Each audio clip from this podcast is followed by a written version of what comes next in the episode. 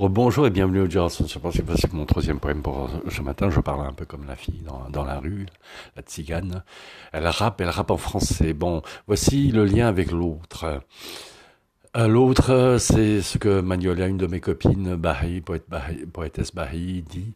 Elle aime beaucoup ce terme-là. Ça peut faire référence à Dieu ou à, à tout simplement l'autre être humain qui nous observe et qui nous commente.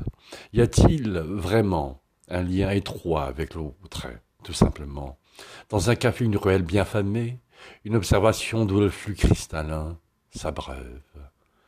Un pont spirituel invisible, tu le ressens dans un monde de plus en plus à l'étroit. À l'étroit, ce n'était guère comme cela dans ce pays industriel jadis, quand tu fus tout petit.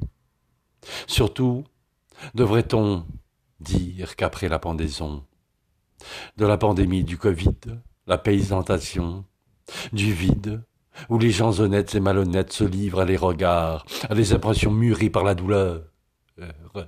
Je fais mon Baudelaire, c'est beau de l'air. Voilà un jeu de mots plate. L'onde choc qui, du regard furtif, comble sa menuise dans la bulle de l'eau. L'esprit prend la forme de l'union. Merci beaucoup les amis, à bientôt.